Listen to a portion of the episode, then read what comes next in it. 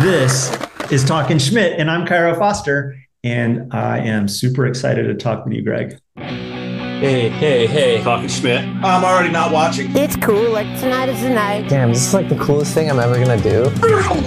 I wouldn't say it was fun. What do you mean? Well, Christian Fletcher's younger brother. Fuck the Dodgers. Oh, big dog's in. What do you think, Dolan? John, Schmit. Talking Schmit. Alpha macaroni. Most of these guys, their opinion don't matter. Talking Schmit, right? It's skateboarding. I remember that. Talking Schmit. What are Yuns doing? Holy shit. Skateboarding homies. No, Schmit, you can't jump in. What is happening? I'm here for Greg Cliff. Yay! Gregory. Yes, we are. Wi-Fi check one. Wi-Fi check two. Fuck yeah, guys. Look at this. Um, my next guest has been on my radar since 1996. And I've wanted him on the show since I started, but obviously he's be I'm gonna be a little cheesy right now. He's been occupied with what other persons are occupied with, and vice versa. You know what I'm talking about. This is the one and only Cairo Foster. What's up, Cairo? Chilling, man, chilling. Stoked to connect with you. Dude, I don't know if we ever talked about this like formerly or anything actually, but so the the story goes that Paul Zawanich called me one night and he's like, "Hey, Fausto wants you to do the next Thrasher video. Can you do it?" And I'm like, "I mean, my computer, I don't know, dude. I mean, I'm down, but and he's like, "Dude, we'll just fix up your computer. We'll do it." So I'm like, "Okay." So him and Satva show up at my house and we edit raw.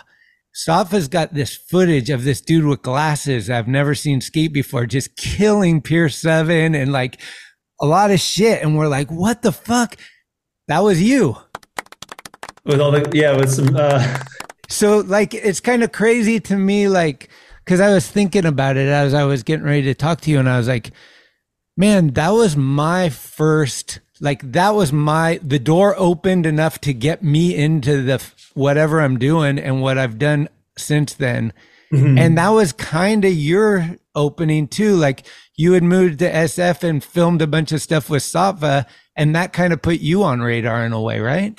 Yeah, for sure. Like, um, it's so funny because when, whenever I do reflect back on the doors that open and everything, I'm like, Satva just like was in tune because through Satva, I also got on to Supernaut because of Paul Sharpe.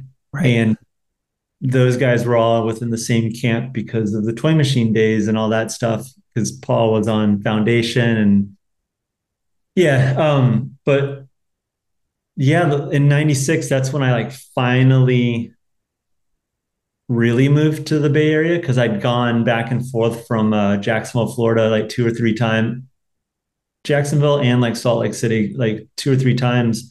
Um, but yeah, that time it stuck.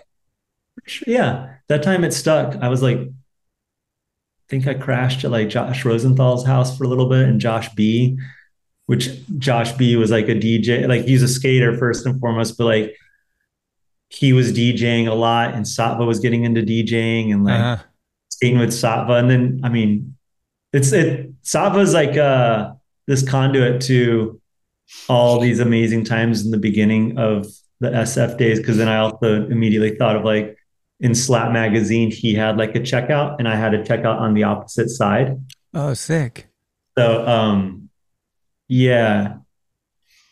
It was, it was a good good alignment. And yeah, I mean, some random Floridian dude with with huge glasses and a bunch of thrift store clothing, like tight t-shirts up top with some baggy, like, where's your grandpa's pants?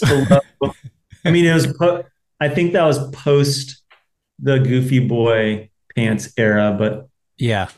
like me like a couple years post. Yeah. Uh-huh. But When, yeah, that, was good. when you, how did you end up meeting Satva? Just skating around the city. Like I moved out with this guy JW, uh, who I skated a lot with and lived with in Florida, and this other guy. I might be mixing it up because like I lived in SF a couple of different times before it really stuck. But like one of the first times was with JW and this guy Al Mosley, who was from St. Augustine, Florida. Hmm. Um, yeah, that was like when we lived there. Before that, going to SF was like with this dude Jeff Davis and Bear Hughes and Brian Childers, and that's when I like met Karl Watson. We went to, yeah, I'm like all over the place. I'm just laughing because like that first first trip, I remember it was the first first trip, or maybe the second time when I was staying with Josh Rosenthal and JW. But I remember we went to EMB and um I think it might have been Josh. He had that at EMB experience where someone came up to him was like, "Yo, let me try out your board," and just took it. Peace. And then basically JW has the gift of the gab and was able to like chop it up with whoever had swiped Josh's board and got it back for him. But it was Oh. like, yeah. um, but yeah, I think just skating around like the intention to moving to San Francisco was just getting out of Florida to skate in a place that like was super rad. It wasn't even like let's go there to to get sponsored or anything. It was like, oh my gosh, let's go skate San Francisco. Um, all the videos that we really liked. Obviously, back then, like all the videos were based out of California. Mm. And then the other thinking was just San Francisco geographically was more appealing. And then you also didn't need a car. Yeah, it's only seven square miles, so you can get a Yeah. lot of places. Was EMB a big part of it or not so much? It was kind of like done. I feel like by night by that time I, I feel like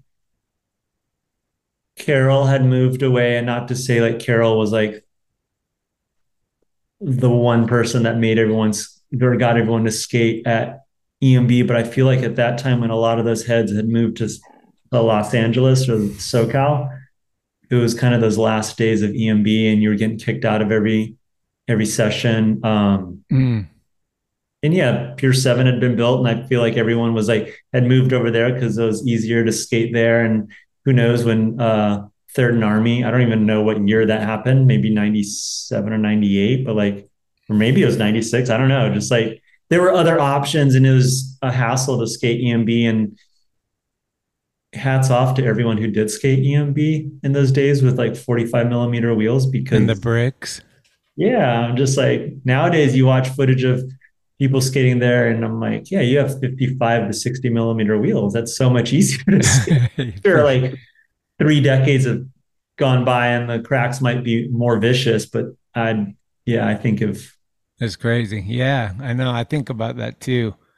Uh, when when so when you were filming with Satva, were you um, ever apart? Because at that same time, Satva was finishing up the Welcome to Hell video, Toy Machine, which was Yeah. like one of the. I mean, we all know that video. So were you apart? Were was like, hey, Muska's in town or Jamie's in town? Like, did you get in on any sessions or like that? no, I just like I kicked it with Satva. Um, pretty sure like at shortly after, maybe even at the same time, that's when I met Dan Libby. Oh yeah, And that was kind of like the squad. I would skate with Dan, and he had connections with people from like Louisville and and Chicago. Like, and I'm definitely mixing up at what time the sessions happened, but like Tony Cox and Chip Van Ham. Like, I just recently spoke to Dan Libby about those days, and like uh, Chris Becker was in the mix after that. Rob Collins, like yeah. all the people from our house, and then like with Satva, it was like skating with Satva and Josh B, and then like um Brandon, I forgot Brandon's last name. Um and then like a lot of yeah, it's it's it's all kind of a blur because it's so long ago. But yeah, like I never was like on any like heavy Muska sessions. Like I think any any Muska session was like earlier when my first trip to California, like in 94 or 95 with Bear and Jeff and, and Childers, like being down in like Huntington Beach, like the OG Huntington Beach, like seeing Tom Penny skate or like Muska or hearing stories of them talking, like the the mega heyday when you did just didn't know that it was possible to be that smooth on a skateboard. Mhm. Uh, but yeah, like Satva was filming for that, and like definite highlight was to have like a I had a guest trick in the in the montage, and like that's that's was like I'm like the closest thing to me being involved with Welcome to Hell. I never was on like a session like I don't think I got in like sessions with Jamie Thomas till like way later. uh huh. Yeah. Oh, And so Satva is like he's like the he's like he was the key. He opened up the door for me, um, and he's just got this. You're aware of it, like being on the other side of the camera, and like there's an art form to pulling out whatever someone's capable of doing on any given day. And Satva is just so good at that. Like I, I've been to when I was still working for NHS, going to um to Waller Street and seeing Satva, and I'm like, he still has that same pers- personality, that energy, and like that smile and excitement. So like you're just like, ah, yeah, let me just try it. Like Satva's gonna film it, and and I always love that he's always filming. Like when he does film on his phone, he's films horizontally because Yeah. he's like old school. I'm like, it's holding true to. it. He's like, yeah, we're not. We're not going to play it on a phone. That should be on YouTube. We're not talking about a YouTube Shorts. I'm like, "Fi- fine, that's awesome. I love it. Um, yeah, but he, he hooked it up, and I think he eventually, yeah, he like shared that that a lot of that footage to Paul Sharpe. Uh huh. Like you said, um, in Florida, you were watching videos that you know were mostly in California. Who were the parts that you were attracted to? Who were some of like your iconic skaters you were looking up to as kind of heroes back then? So funny. Like the, the short answer is Mike and Rick, Huh. and then the long answer is that like for for years and years, I just held on to this belief that I didn't have any uh, skaters that I idolized or like were my heroes or anything. Um, and even when I had the opportunity to meet Mike and everything, I'm like, oh yeah, you know, like there's like inner child that's just like, oh, this is cool, this is cool. And then I remember years and years later on like a well, I guess not years and years. I went on like a cross country trip with like Childers, um, Chet Childress, um, Rob Welsh, we, and Pete Thompson and Jake Rupp, and like we went cross country and we ended up going up to DC. I think it was on this trip, maybe it was on a real trip, but like I saw Chris Hall, and it's funny because like Rick and Mike now I, I can say now I'm like I, like I just watched that um the Bobshirt video with Uh-huh. those dudes. And I watched it from beginning to end. Like I was like studying it because like I'm like, yeah. I'm now I'm like, yeah, I idolize those dudes. But back then I was just like, yeah, cool. When I saw Chris Hall, I like almost lost my shit. And I was Ah. like, like the first person or, or probably the only skater where I was like, oh, I want to get their autograph. And I just didn't. And then over time, I'm like, I just feel like super blessed that my skateboarding time and career has like been able to like like if there are Venn diagrams, like my bubble like crossed over paths with um Mike and Rick so that like we're friends and like Yeah, and, and buddies and all that stuff. So like it's funny. Yeah, like the, that's the long answer. But yes, Rick and Mike, like those video parts, um even fuck, was it Shackle Me Not when like Mike does the back lip and then it's he does a back lip on the fun box and it's got a little QP jump ramp at the edge and he's like popped up. It's like him and his brother skating, him and Greg. him and Greg. Yeah, like, even seeing that, I'm like, damn. And then um not Debbie does blockhead. Maybe Splendid Eye Torture was was Rick in Splendid Eye Torture? I think so. Yeah, Yeah, like those guys stood out to me. Definitely some other people stood out, but like it's also what they skated, like the terrain that they skated. I'm just like Mike and Rick are very well-rounded skaters, but they didn't go down the path of being like so tech that it just was incomprehensible or Hmm. so hard that it was incomprehensible. They've just always been like a great balance. Like you watch all these videos and Mike can obviously do anything and everything. Or maybe he was just like so tech, but it didn't look like yeah, melting. You're just like, oh, like when I was watching the Bobshirt interview and they're talking about when he kickflip nose wheelies, nollie heel flips out at EMB. No one had been doing that. Like probably Henry had done something like that too. But Mm, like Henry, when I watch Henry, like that shit looks tech. yeah. And Mike, I'm like, in hindsight, I'm like, oh, that shit was tech. Yeah, Mike kind of has the style that makes it look a little more effortless, right? And Henry looks like he's charging, like not. It's not one is better or the other. It's just different. yeah, it's a different approach to it. And like Henry, I'm like, it's like a, a mad scientist, like all the stuff, like, um, yeah, like Tim and Henry's video. I'm like, you could tell like this dude is scheming, like he's got ideas. And then I felt like Mike was just like, I have an idea, maybe it'll work. Uh-huh.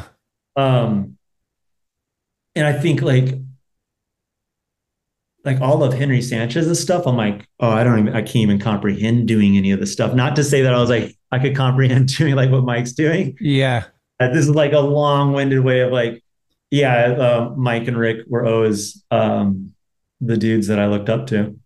And Rick just added like almost like Gonz style where it's just like makes everything seem fun. Like he's like having Yeah. a good time. Like that's what always appealed to me where the dude's like I was talking to Mike York a couple weeks ago and I was like just these guys are always smiling and making it look like cuz I think I read like something you had said that a lot of people say it's like kids are always asking me how to go pro, what, how to go pro. And my answer is always like, dude, have fun first, you know, like you got to have fun with this. Like, don't worry so much about being like that guy or whatever. Right. And, and, and, and so a guy that I grew up with was Phil Shaw and he kind of was the guy that helped open the doors for me.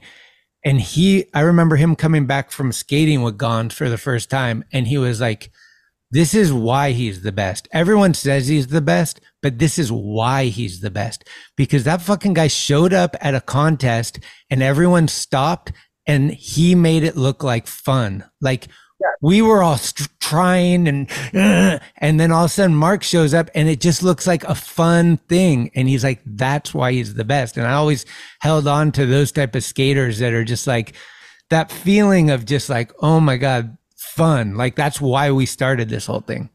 Absolutely. Yeah, it's it's uh that concept is so much easier to understand than than like learning the the building blocks to a certain trick.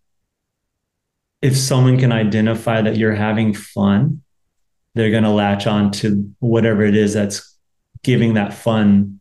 Like I remember oh last year I was skating at a park here in in Tulsa and this woman was like, Hey, like I was done skating after an hour. So she came up to me. She's like, Hey, I just want to tell you, like, you look like you were having so much fun that it's just really cool to watch you skateboarding. And and I think that's also like it's it's fun now because I'm just like, I want to get out and do that. And it's it's my outlet because I don't have like a lot of like similar aged people that I skate with here. So I'm just like, yeah, it's it's great. And it it really like landed well with me when she said that. And then it's so funny hearing that that analogy and thinking back like for for the reason like I'm grateful that that video came about and I had that part and it was filmed by like these greats and everything.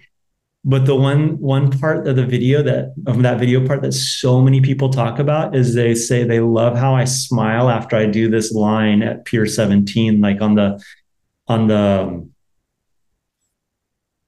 it's like the the the pier blocks that have like the top on it that like Jake Johnson did the kickflip front tail side. Mm. Like I, And your nose blunt it? yeah, and I do a 360 kickflip at the end, and I'm just smiling, and everyone's like, "I love that you're just like so happy there." And I'm like, "Well, that's what you want out of skating. That not even skating. That's what you want out of life. Like you want to be able to like find something that brings that natural smile, and like someone that has no idea what skateboarding is about can identify that, and and that's like the beautiful thing, and that's why." i think skating's rad for so many people because they get that and they get those glimpses, and you're just like, oh, Mm. Yeah, I was thinking about it this morning too. I was drinking coffee and I'm like, so I'm thinking like, because Raw was such, I mean, Raw literally was Raw. Like that's why it was called Raw. It was, it was edited on a computer that had rendering and like Satva broke out into hives over this edit. Like it was stress city because our computer was not made to edit videos. right, right. So it was raw, like let's put it that way. But so you you started like you know you probably maybe filmed some other stuff for shops or earlier stuff, but like this is one of your earlier things, and you go from that through everything to you're jumping in a van traveling around the country with a dude that has dollies and like high end equipment, right? So it's like that whole like wow and the evolution of maybe what you're seeing like you're just a skater skating but you're seeing the change in what's going on with the camera a lot. Yeah. They're getting this extreme, all of a sudden the extreme fisheye comes out and you're like, whoa, they can get real close to you. I got to be careful if I break the lens, kick out or whatever. And then, wait, this guy's setting up for an hour to shoot. I, I need to skate. Like, I can't wait for this guy. Like, all that stuff that goes into skating a video, I mean, to filming a video, it's like, were you always just like stoked because it was like almost like learning? You're just like it's evolving you're like whoa this is new and different so i'm in or was there some parts that you're like i this is not like i can't do this it would be the former like everything was just the you know the evolution of w- what kind of equipment was used to capture it to, from from like i th- i can't remember i think Satva used it a1, like a Canon. Yeah, the Canon one, right? Yeah, and and to go all the way to like the to- total other end of the spectrum with with whatever Ty's using, like he, even using the the bubble that goes on helicopters, like um to see that. I, I was there was never a time where I was just like, oh wow, this is taking so long. I just want to get after. I'm like, oh, you're you're I'm having the opportunity to participate in kind of like the exploration of skateboarding documentation. Right. So and Ty is like on the cutting edge and it's just being like, cool, I have a seat at the table of innovation. Right. And sure, there's, there's people that really hold dearly to sticking to the classics. And I have no problem with that either. But I think I like encountered this when we did Pop War and like ran that program, like talking with Raymond, and um, he kind of refused to film unless it was filmed on a VX1. And I'm like, yeah, respect. I hear you on that. But there's so few people that had a VX1 at that time. And um, it was just more important for me on my personal journey and career to like be with someone who was excited to capture it and knew how to use the equipment that they're using. So like I always enjoyed filming with Jason Hernandez because he used a VX2 or a VX 2100 and like messed with the colors. So it looked really similar to like the VX1 that's just kind of like been this through line of like a standard a standardized look and feel that you want for skating. But um mm. now like anytime Ty sat was sitting there and setting stuff up, I'm like, there definitely was that what you're saying, just like, oh well fuck, I better like come correct. Right.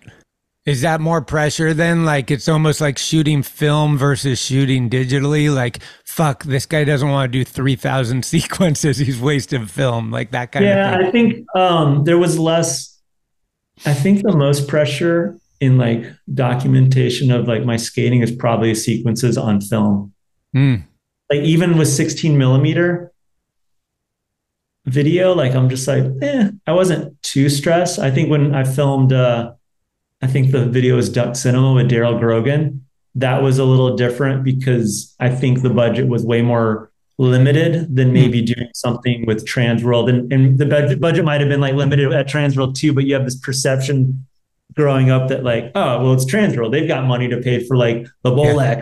and the 16 mil and like you're just going to put her on uh, so and so like Chris Ortiz has like an account here, just drop it on there. They'll develop it. Like that was those those things. Um, but yeah, like all those horror stories or like not horror stories, but just like those tales of Danny Way. Like I think the 50, 50 rolls of film to do the tray flip 5 on vert. Um, that was the biggest pressure. Right.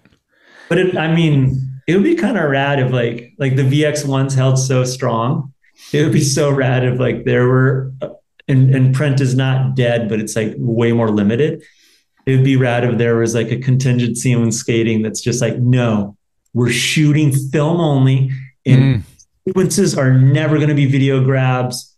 Um, man, and that just I in my mind, I'm going on all these tangents. Probably half excited to talk to you and half excited to talk about skating. But I'm like, Big Brother was on this cutting edge when they're like, fuck film sequences, we're going to do video grabs. And then now, fast forward to nowadays, and you're just like, the quality of video cameras make it so well that you could feasibly get away with just like having a video camera only and pulling grabs out and being like, yep, I did like a little post and it looks great for a photo too.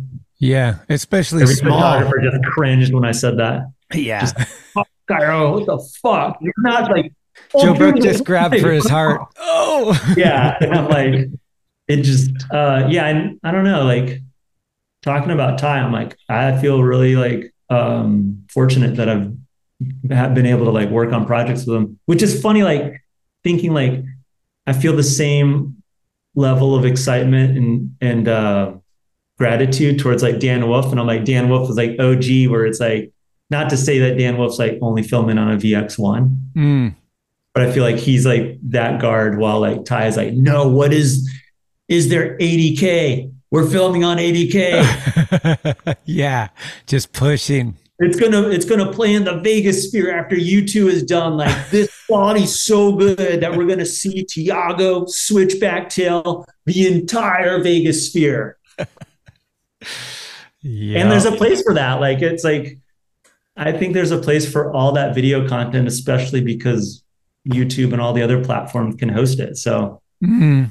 Get in where you fit in. And that goes with like your approach to skating and what you choose to watch and what obstacles you choose to skate.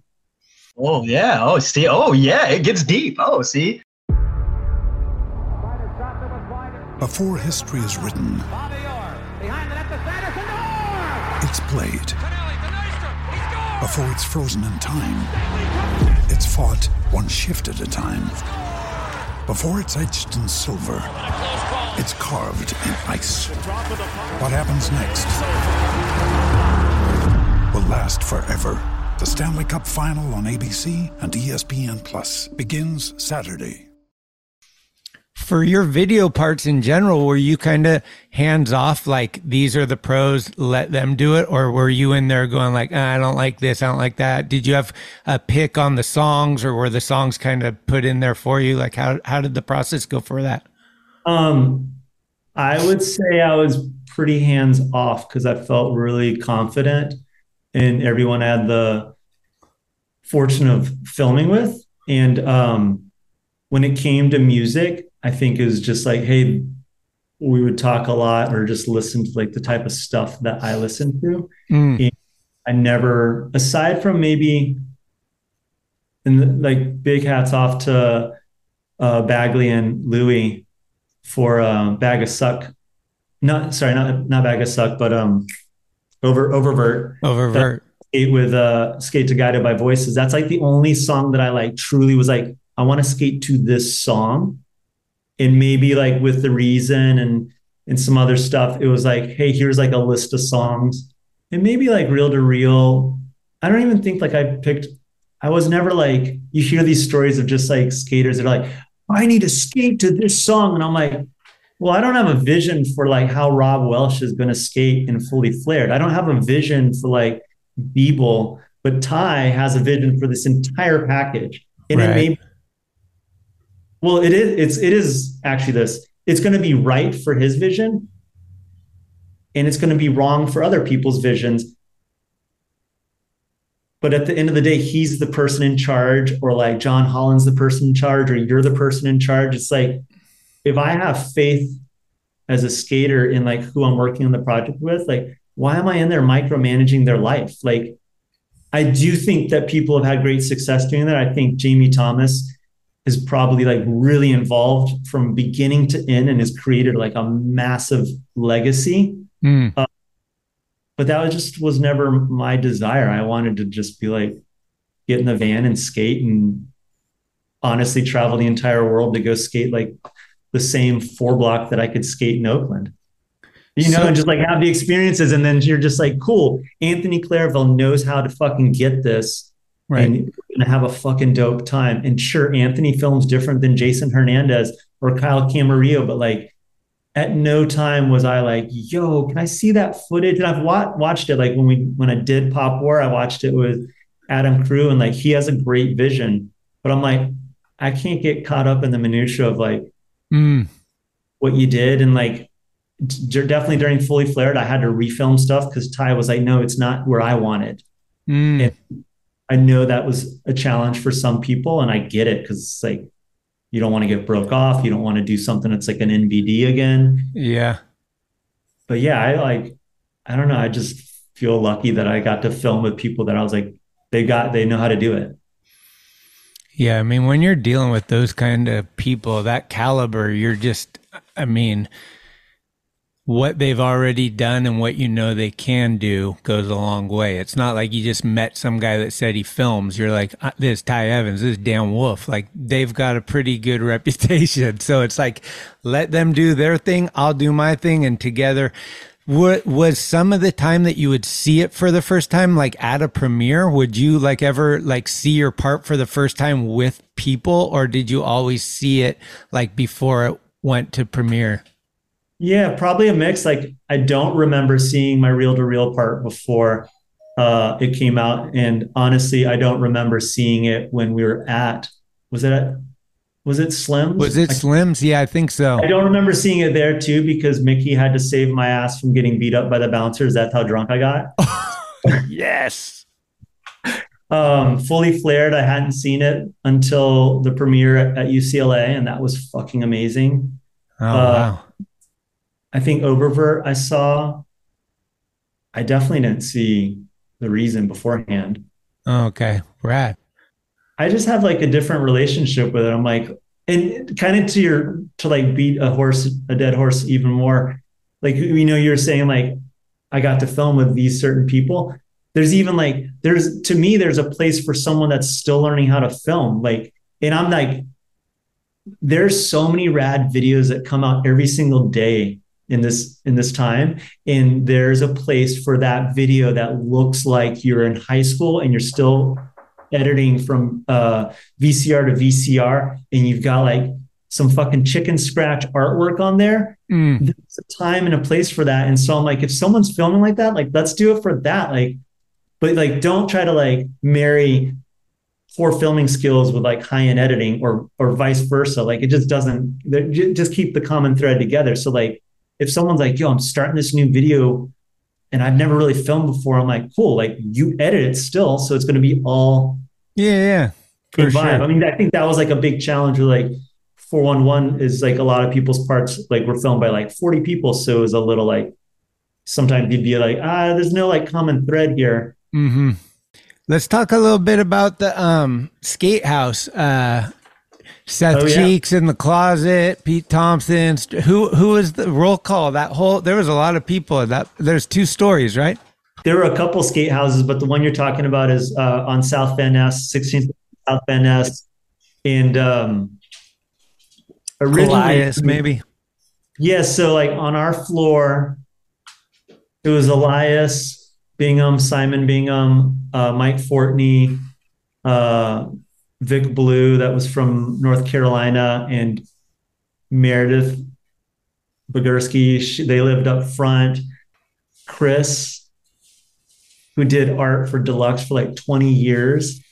Uh, Derek Snodgrass, um, Zach, like that was all the top floor. And the majority of those people were all NC heads because my understanding is like the three stories used to be the bottom or one of the stories was all these people from North Carolina that like kind of skated, didn't skate, but like all came from North Carolina. The place burnt down, got rebuilt, and Cricket and those guys on the first floor from North Carolina gave heads up.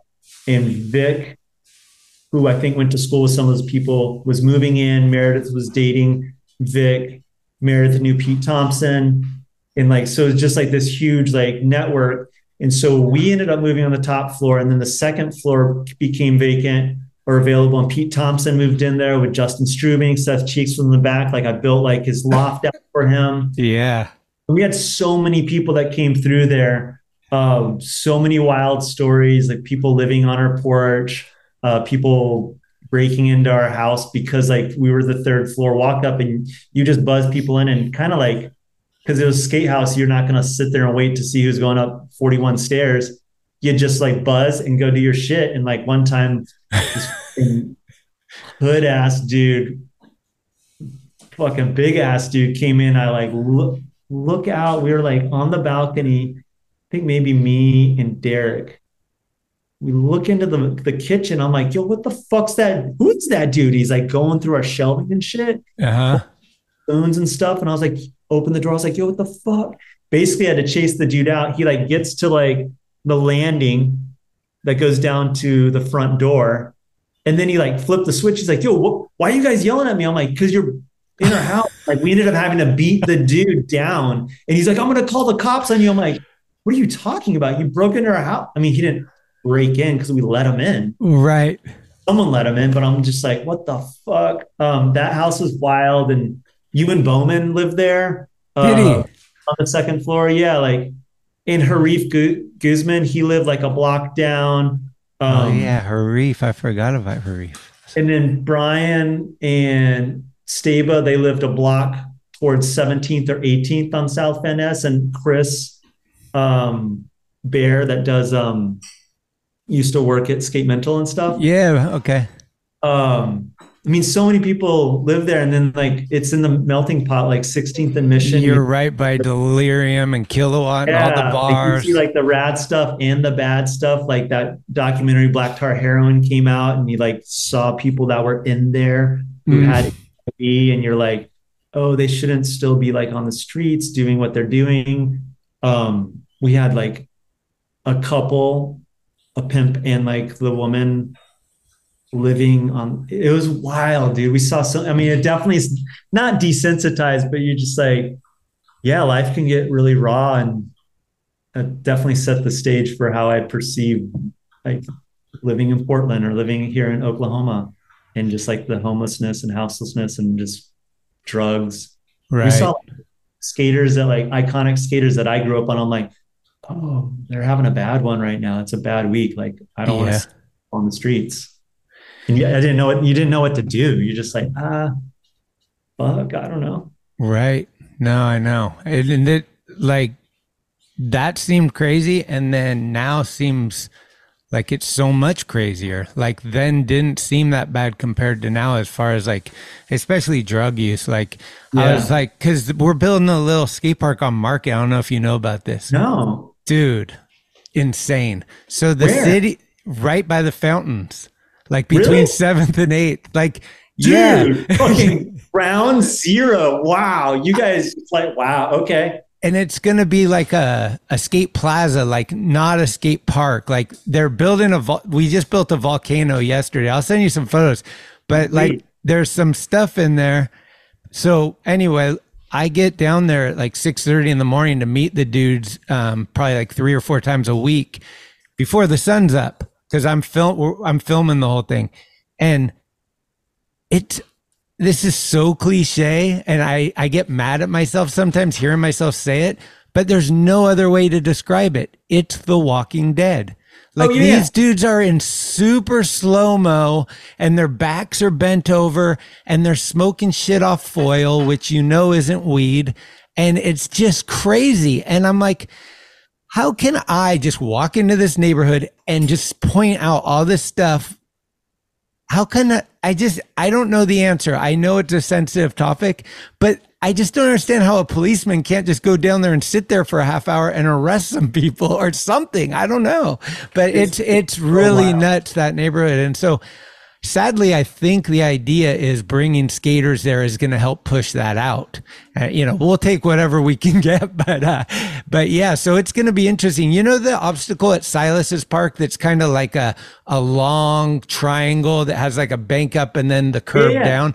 So th- there's going to be one of those. Is Austin building some of this? Yeah, he's building the whole thing. Hey, Yeah, so it's there's a 55 foot long curb that we just put in, a volcano, and then like a 60 foot long, almost like China Bank thing with marble ledges um, from Waller that are going to be placed in there.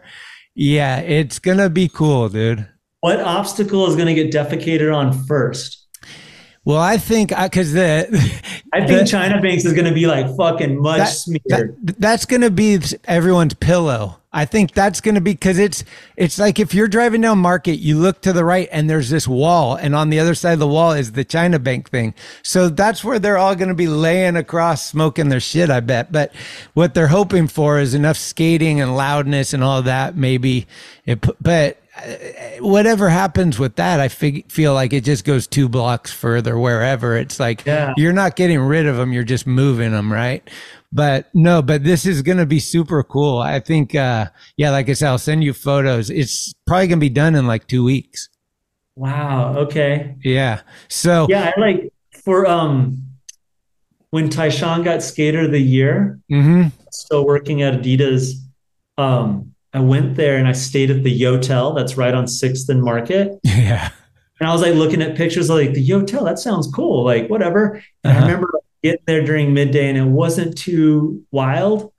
And then went to the party and came back at like 11 or 12, like didn't even like drink or anything. And I was like, cool, seen it. I'm out. Um, and it was totally like The Walking Dead. And then I go back, I wake up super early in the mornings and I'm like, it is, it's mind boggling to see that volume of humans fucked up on drugs and to because like you see like when you see someone in the mission back in the day or like i was in uh, denver a couple weeks ago and saw someone uh, smoking crack or meth or whatever and you see the slow motion if it's only like one or two people you're like well that's wild. But if you see those actions with hundreds of people It's like a movie set.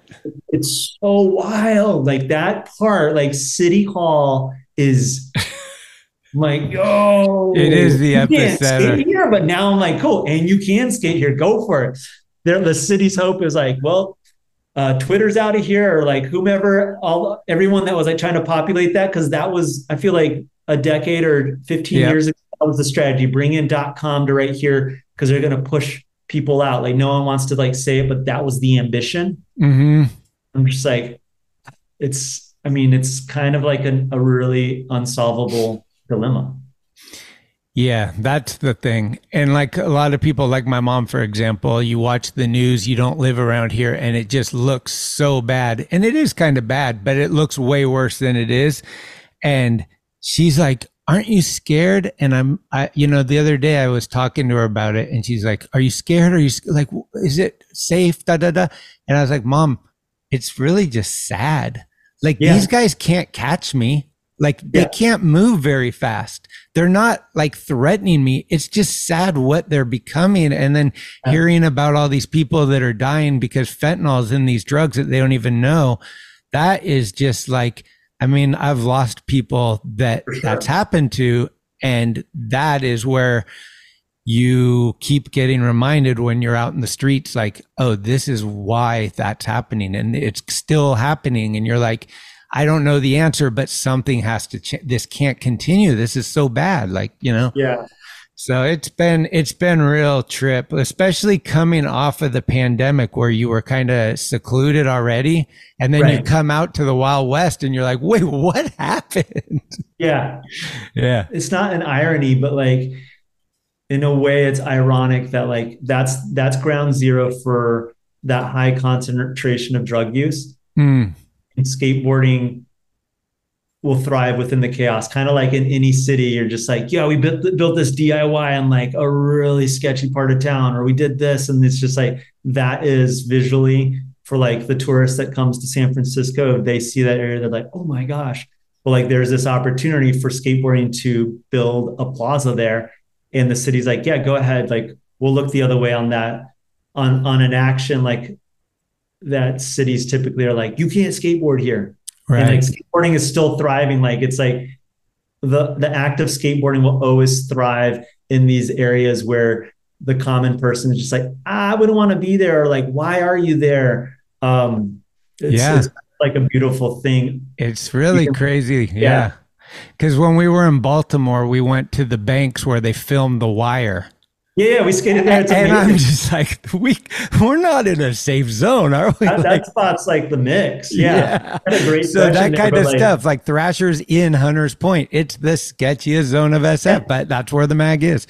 So yeah, you're right artists. about that. Yeah. Were you pro on Supernaught or not till Mad Circle? No, I wasn't pro on Supernaught. So you, your first board was Mad pro. Circle, right? Yeah, first pro board was Mad Circle. Like I was gonna turn pro at Supernaught, and then, and you know, like it's been so long. In hindsight, I was just like, I wasn't clear on what my understanding of our agreements were. Oh, okay.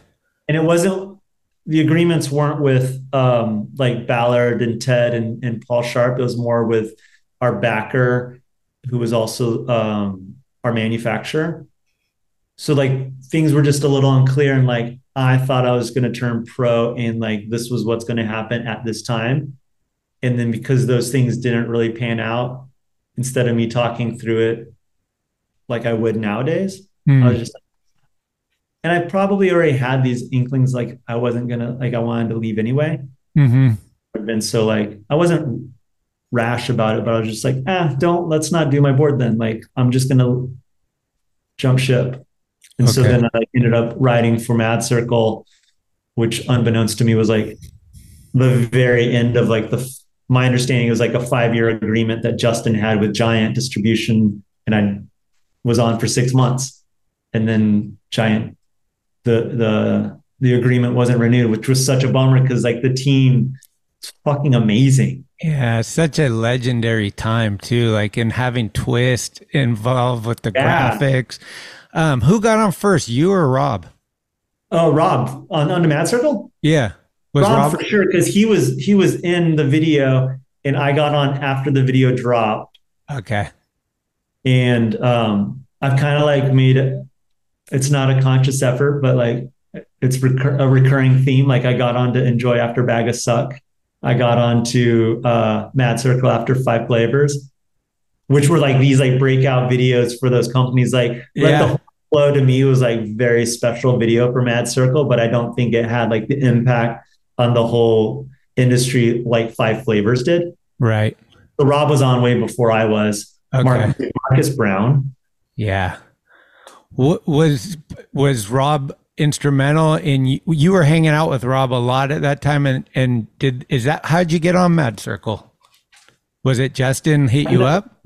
I'm not exactly sure how that all worked out. I've, I Oh. mean, I was hanging out with Rob.